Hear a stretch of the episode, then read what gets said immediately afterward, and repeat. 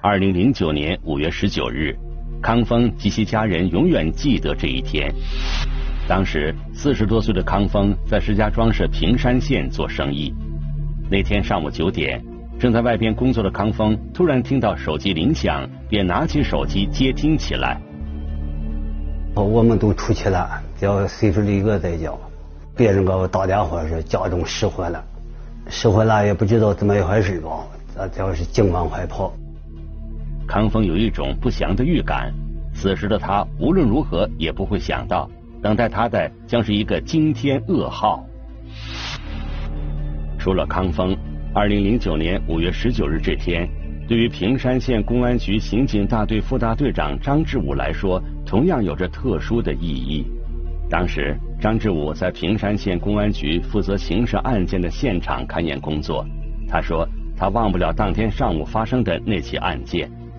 同样的，他也没想到这起案件会在后来的十几年时间里一直让他牵肠挂肚。这个案子的定性确实有困难，说侵财、抢劫、侵财，呃，但是贵重物品没有拿走，有矛盾。但他又是奔着保险柜去的，所以这个呃当时的定性在这个案子上确实是有些困难。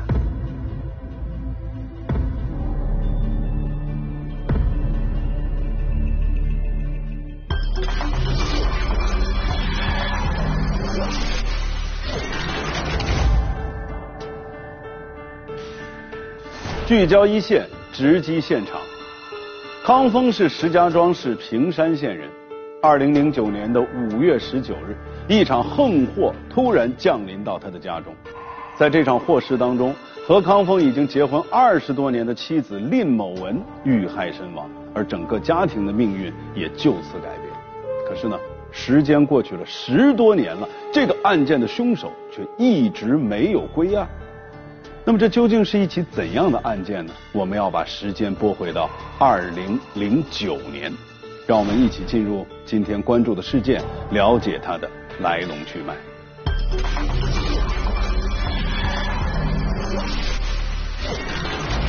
一场突如其来的横祸，说明呢，犯罪分子进去的时候是和平进入，是叫开门的。一桩迷雾重重的疑案。一部分可能是认为是抽杀，有一部分认为就是财杀，反正不太好说。一个打开的保险柜，一副烧焦的手套，将会揭开一段怎样的真相？不速之客，一线正在播出。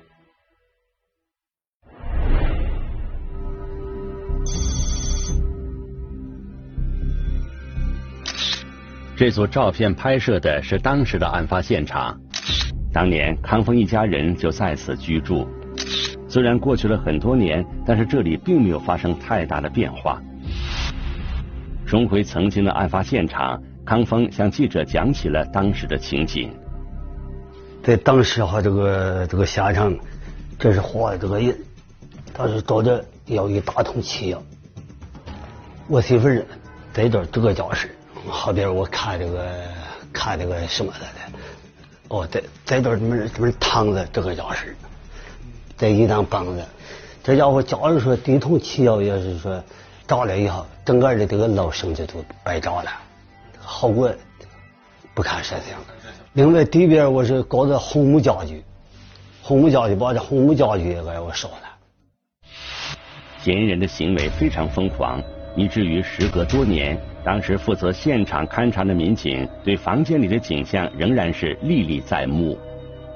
他这个门是我们到现场的时候啊，当时询问消防队员，他们进去、他们过去的时候，这个门啊是开着的，但是我们勘查门锁是完好的，说明呢，犯罪分子进去的时候是和平进入，是叫开门的。民警进入客厅后发现。被害人厉某文双手被铁丝捆绑，倒在沙发上，已经死亡多时了。咱一个是看现场，另外就是结合尸检，他这个没有致命伤，对，应该就是被烧死的。采取的是用铁丝的捆绑，用汽油机把人烧死，而且是时间也特别，选择的时间是在白天上午，就是说不是一个特别隐蔽的时间跟地点出现。作案时间选择白天，由此可见，凶手的心理素质极强，而门窗没有被撬动的痕迹，这表明嫌疑人应该是敲开门进入屋内的。当时是怀疑是熟人作案，或者是可能是生人敲门，他这个防范意识比较低吧，也不能说不完全说是熟人作案。现在好多这个老百姓可能是防范意识不太强，一敲门有时候就开门了。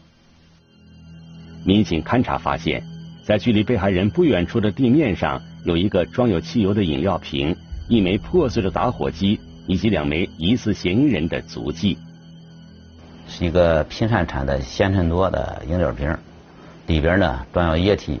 我们打开初步啊闻了一下，是汽油，汽油味后来也证实是汽油。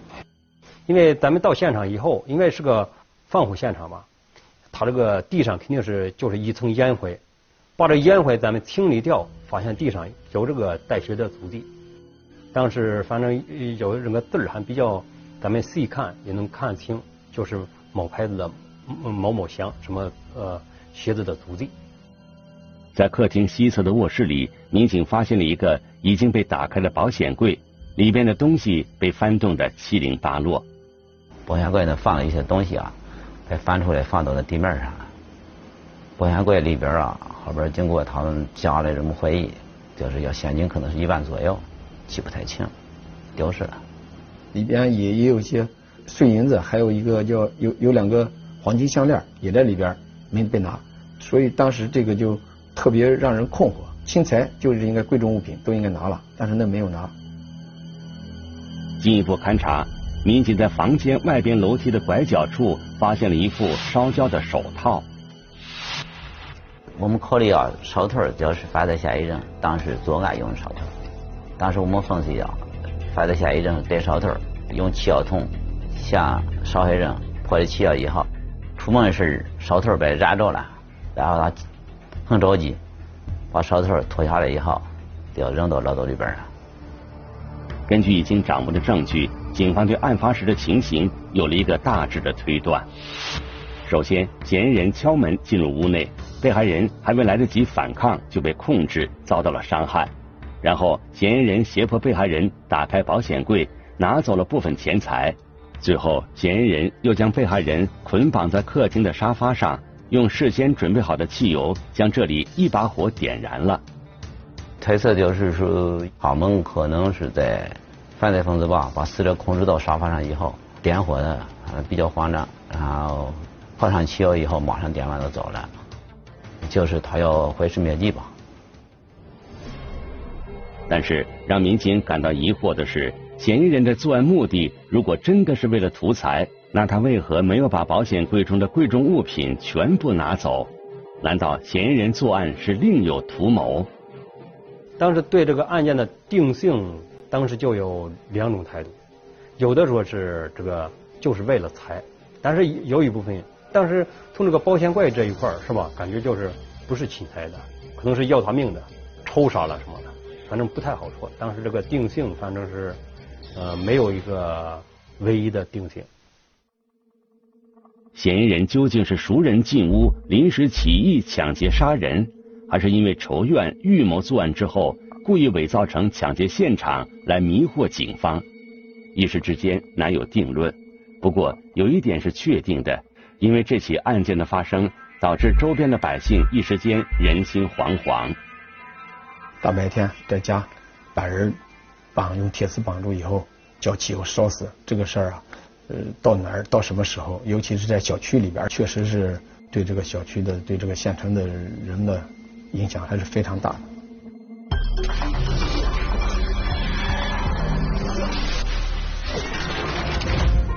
对于警方来讲，侦破这起案件，首先要弄明白两个问题。第一个，这起案件当中凶手有几个人，他们分别是什么人？第二，就是被害人是因为什么原因遇害的？比如说是遭遇到了抢劫，那就是因财；还是说因为什么仇恨被人报复？经过了对案发现场的勘查，平山警方找到了一些关键物证。两枚疑似嫌疑人的足迹，还有一副烧焦的手套。那么这些物证能否帮助警方查明案件的真相呢？我们来听一听本案涉及相关各方的声音，来解开疑问，还原真相。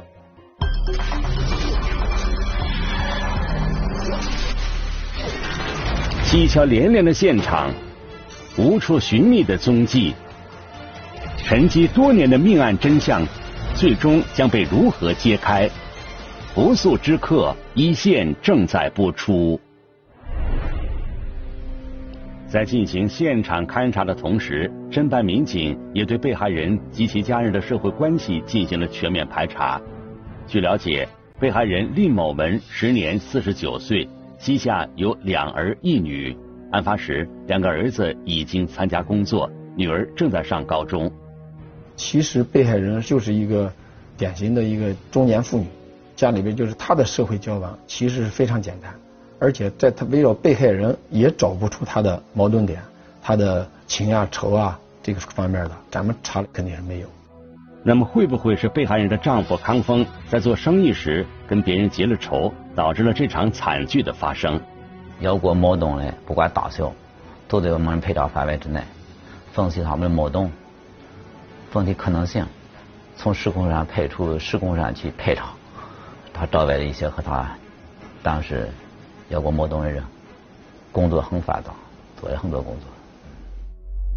一番排查下来，平山警方并没有获得太多有价值的线索。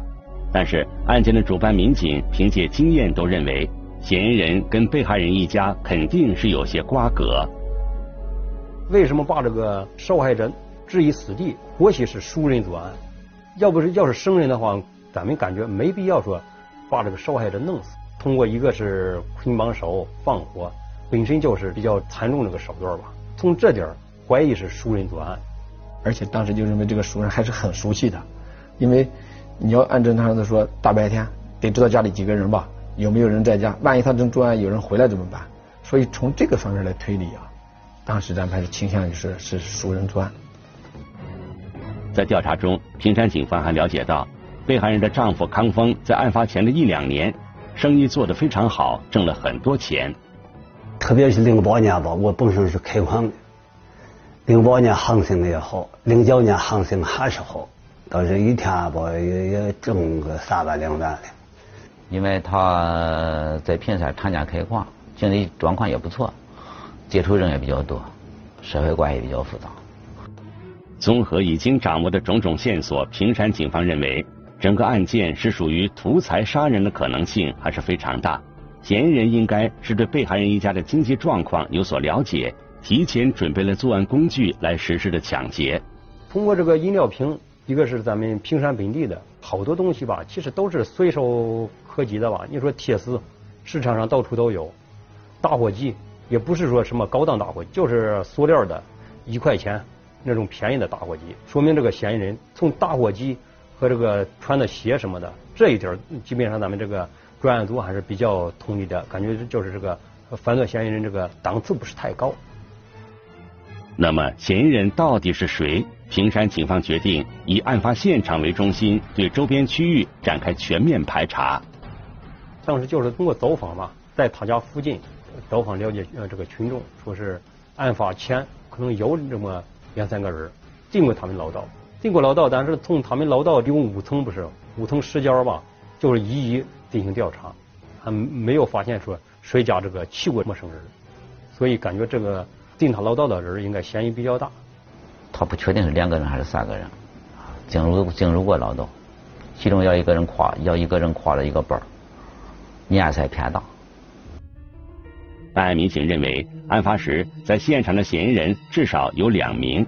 但由于案发的小区当时并没有安装监控设施，民警无法掌握嫌疑人出入小区的具体情况。案件的突破口在哪里？专案组商讨之后，决定把侦查的重心放到案发现场遗留的那些痕迹物证上。咱们就是把平山的所有的加油站都跑遍了，每个加油站的汽油都做过这个化验。因为为了这个找到现场那个足迹，可以说不仅是平山，就是石家庄周边卖鞋的市场，当时都走遍了。打火机，我们发现的是所有的中华牌的，一次性毛品牌的打火机。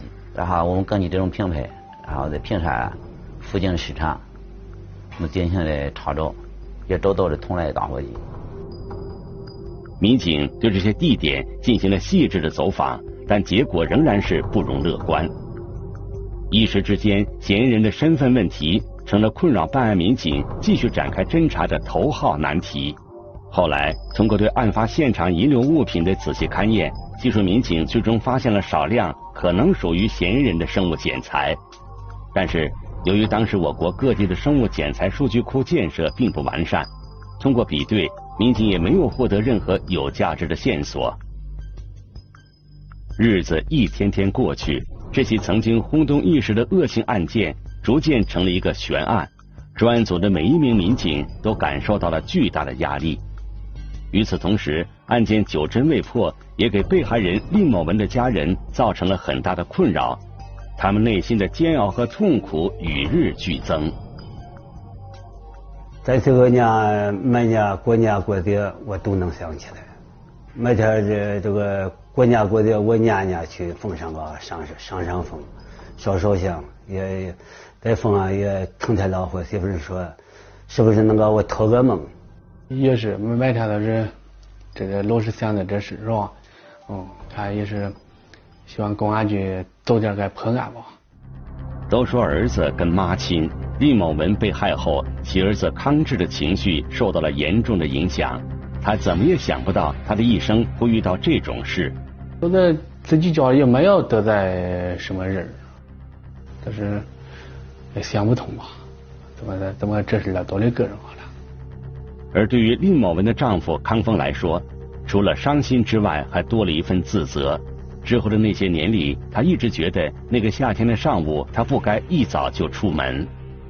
我和结婚倒是二十多年，我们这个感情很好，连一句杠也不谈，吵个咋样似的，这个什么也没有。呃，夏天吧，媳妇儿也是个半病子，但是我照顾的话也很好，好比干白白海的事似的，是病也好了，什么也一天都好。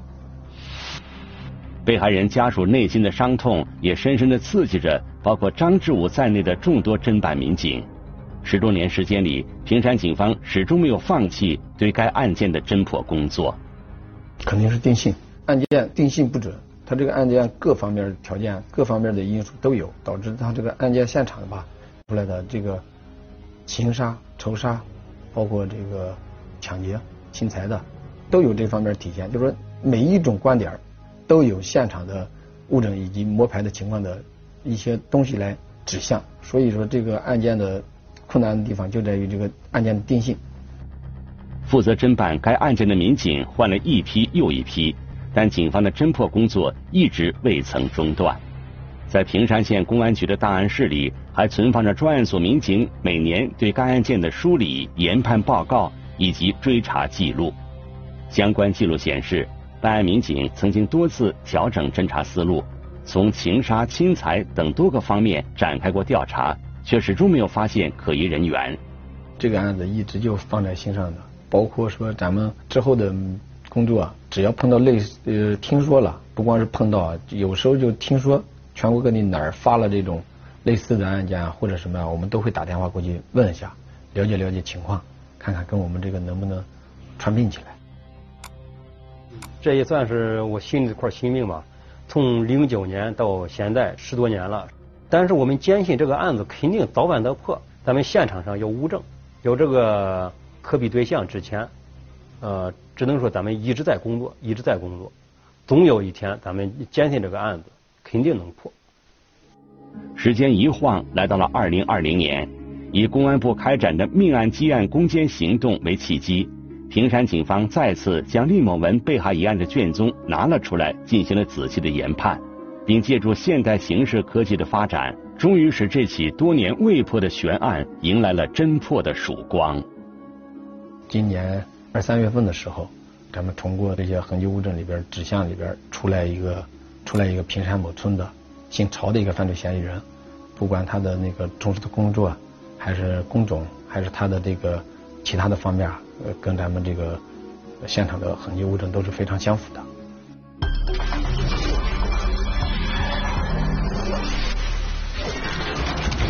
这个曹某法，一九五二年出生，他是平山县本地人。通过了生物检材的比对，警方确认当年遗留在案发现场的核心物证上的生物检材正是属于曹某法的。但是啊，仅仅凭借这样的一个孤证，很难证明曹某法就是本案的作案人。在正式接触曹某法之前，警方还有大量的外围的调查工作需要去完成。首先，要查明曹某法当时有没有作案的时间；其次呢，要查明曹某法有没有条件接触到被害人，并且掌握被害人的相关情况。此外呢，警方已经推定本案的嫌疑人至少有两名，那么另外的嫌疑人又会是谁？如今。他又藏身在何处呢？所有这些谜题都等待着警方一一破解。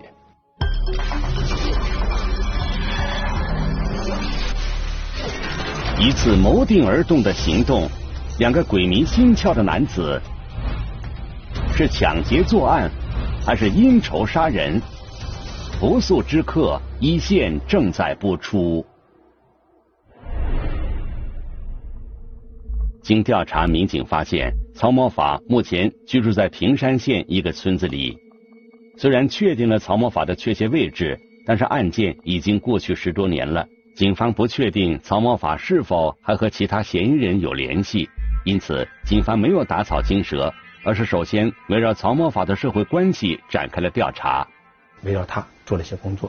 在围绕这个曹某做工作的过程当中啊，咱们另一名嫌疑犯罪嫌疑人跟他同村了。姓叫任某，呃，这个嫌疑人也进入了咱们侦查员的视线。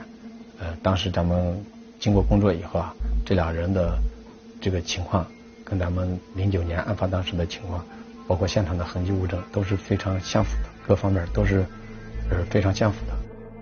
任某一九六七年出生，跟曹某法是同村好友。经过多方秘密侦查，平山警方最终确认曹某法和任某两人。正是二零零九年五月十九日发生的那起杀人案的嫌疑人。事不宜迟，警方决定对曹仁二人实施抓捕。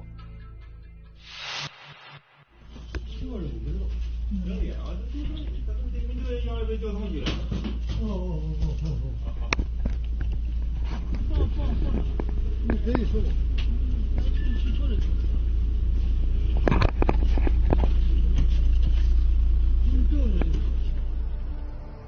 就是抓捕的时候，嫌疑人从表面你根本看不出有什么说慌张呀、惊慌失措啊、嗯情绪崩溃啊这种这种情况不存在，就非常平静。一说公安局的有事跟我们走一趟做个调查，把法律手续一出一出示，他就非常配合的呃走了走了这种程序吧。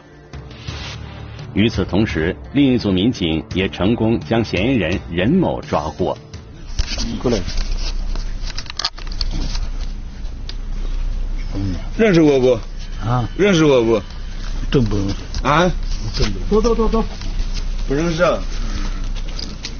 怎么不认识？啊？就跟着走就行了。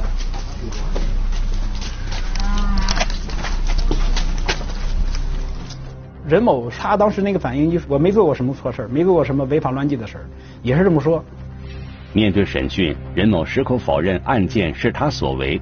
对于这一点，负责审讯的民警早就有了心理准备，因为他们明白案件过去了这么久，任某一定准备了很多说辞。民警没有气馁，而是采取多种方式摆事实、讲道理，最终还是攻破了任某的心理防线。完了以后，你们怎么装备的？怎么商量的？装备什么东西？从哪来起药？装白的是起药。嗯。还有什么？铁子铁子啊。任某交代以后，这些细节咱们掌握了以后，在对他进行审讯的时候，能够去点一下，让他知道咱们确实是掌握了他足够的东西，对一些细节掌握的比较清楚了。这样也是通过从这方面入手，后来这个曹某也就交代了。哦意思就是拿去讲讲来看看看是他讲了看到到时候是个什么情况，哦，是啊，把屋屋里面嗯点了他，看具体情况。平山警方第一时间将案件侦破的消息告诉了康峰。案发十一年后，听到这个消息，康峰的情绪非常复杂。嫌疑人被抓以后，实打实说，我也哭了好几次，包括到现在吧，我我也会要心理疾病一样，好像当时说，假如说下一任是年轻，我们去打他一顿是吧？打他个半死的也能解气，但是这嘞不声不响的，要是说打也不能打，骂也不能骂，所所以说这个气好像没有报的。怎么样？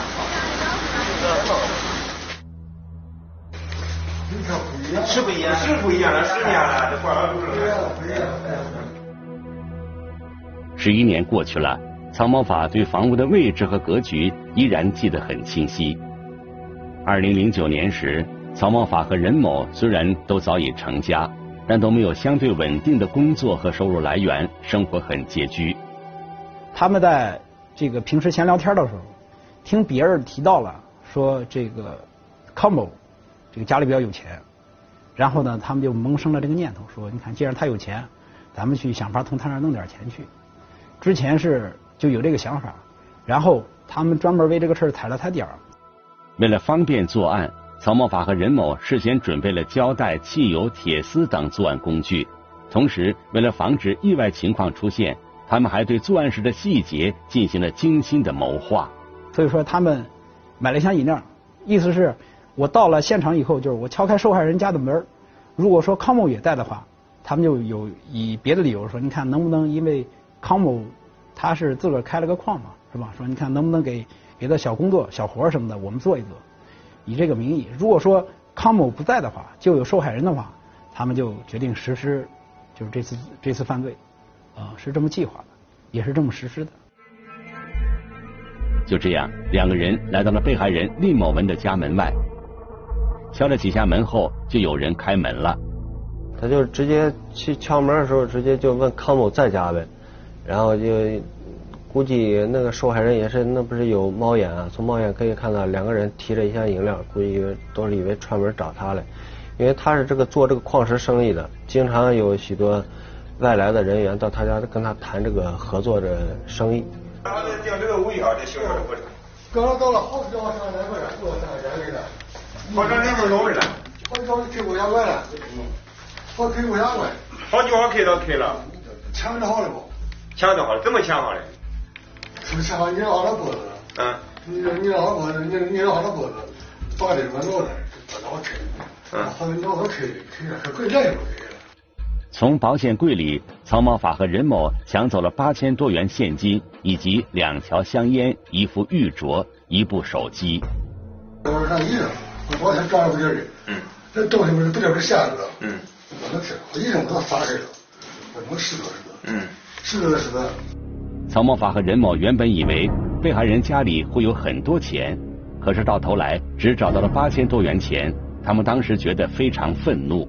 他俩是胁迫受害人打开保险箱以后，发现确实没有多少钱，这样他们又把这个又把受害人的手机也带走。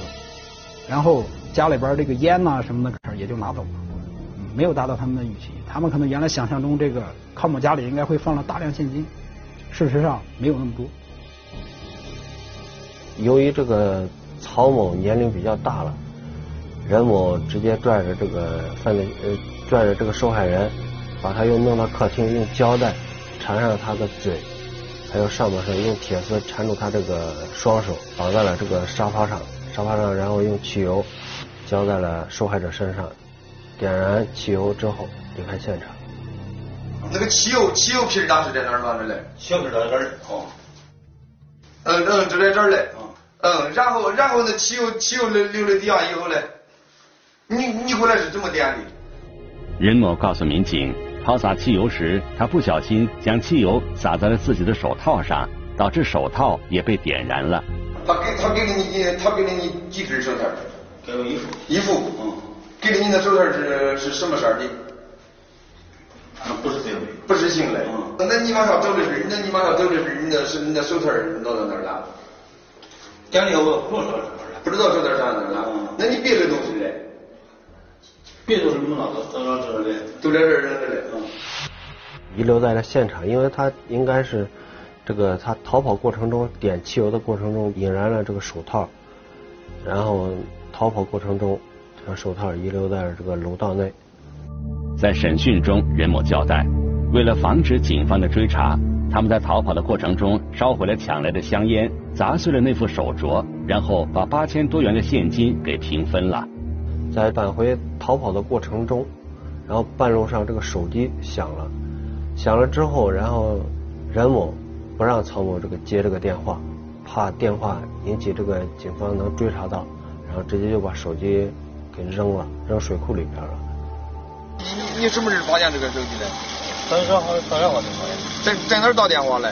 呃，在那我打电话就发现。打电话，打电话那手机嗯怎么发现的？俺那时候上家一看不是俺手机，我再上家是俺家。他家的。然后你拿手机怎么扔了？拿手机就是把把把电视啊弄着弄了，反正。那卡嘞？卡我没了。没了。审讯表明，早在案发前，曹某法和任某两个人就确定好了抢劫得手之后的躲藏策略。对于这次作案，两个人一直守口如瓶，就连他们的家人都毫不知情。由于案件侦破条件的限制，这起在当地曾经轰动一时的案件，长时间未能找到突破口。不过，天网恢恢，潜逃了十一年后，两名嫌疑人终究还是被抓捕归案。从这个案件的发案来看，就是咱们但是女性或者呃老人孩子在家的时候啊，一定要教育他们，有这个陌生人敲门的时候，千万不能开门，首先核实核实身份，以后我确认再开门。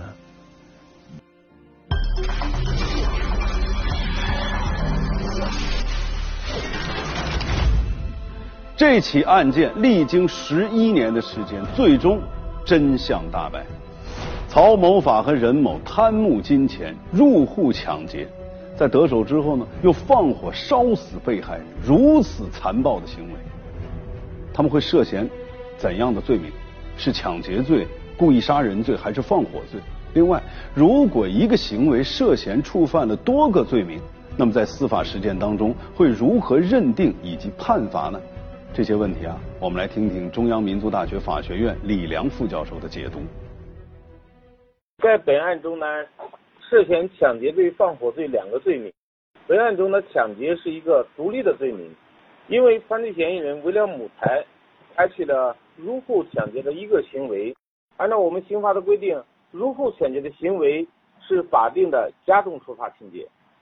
那么另外，本案中两名犯罪嫌疑人在实施抢劫之后，另起一个犯意，即是杀人灭口。那么这个行为采用的是泼汽油的方式，这一行为触犯了两个罪名，一是故意杀人罪和放火罪。这就是刑法上所说的想象竞合犯，是基于一个罪过实施一个犯罪行为，同时侵犯数个犯罪客体，触犯数个犯罪罪名的情况。依据想象竞合犯的处罚原则，则以重罪处罚。故意杀人罪和放火罪在处罚上，放火罪重于故意杀人罪，因为放火罪涉嫌危害公共安全。公共安全是指不特定或者是多数人的生命、健康或者财产安全。因此，按照刑法原理啊，本案应当以抢劫罪和放火罪实行数罪并罚。曹某法和任某，他们以为当年的那场大火能够将现场的一切烧毁，能够让他们的恶行湮灭在烈火当中。但是天网恢恢，疏而不漏。一个人只要来过，就必定会留下痕迹，而这些痕迹最终会指引警方将隐藏的罪恶大白于天下。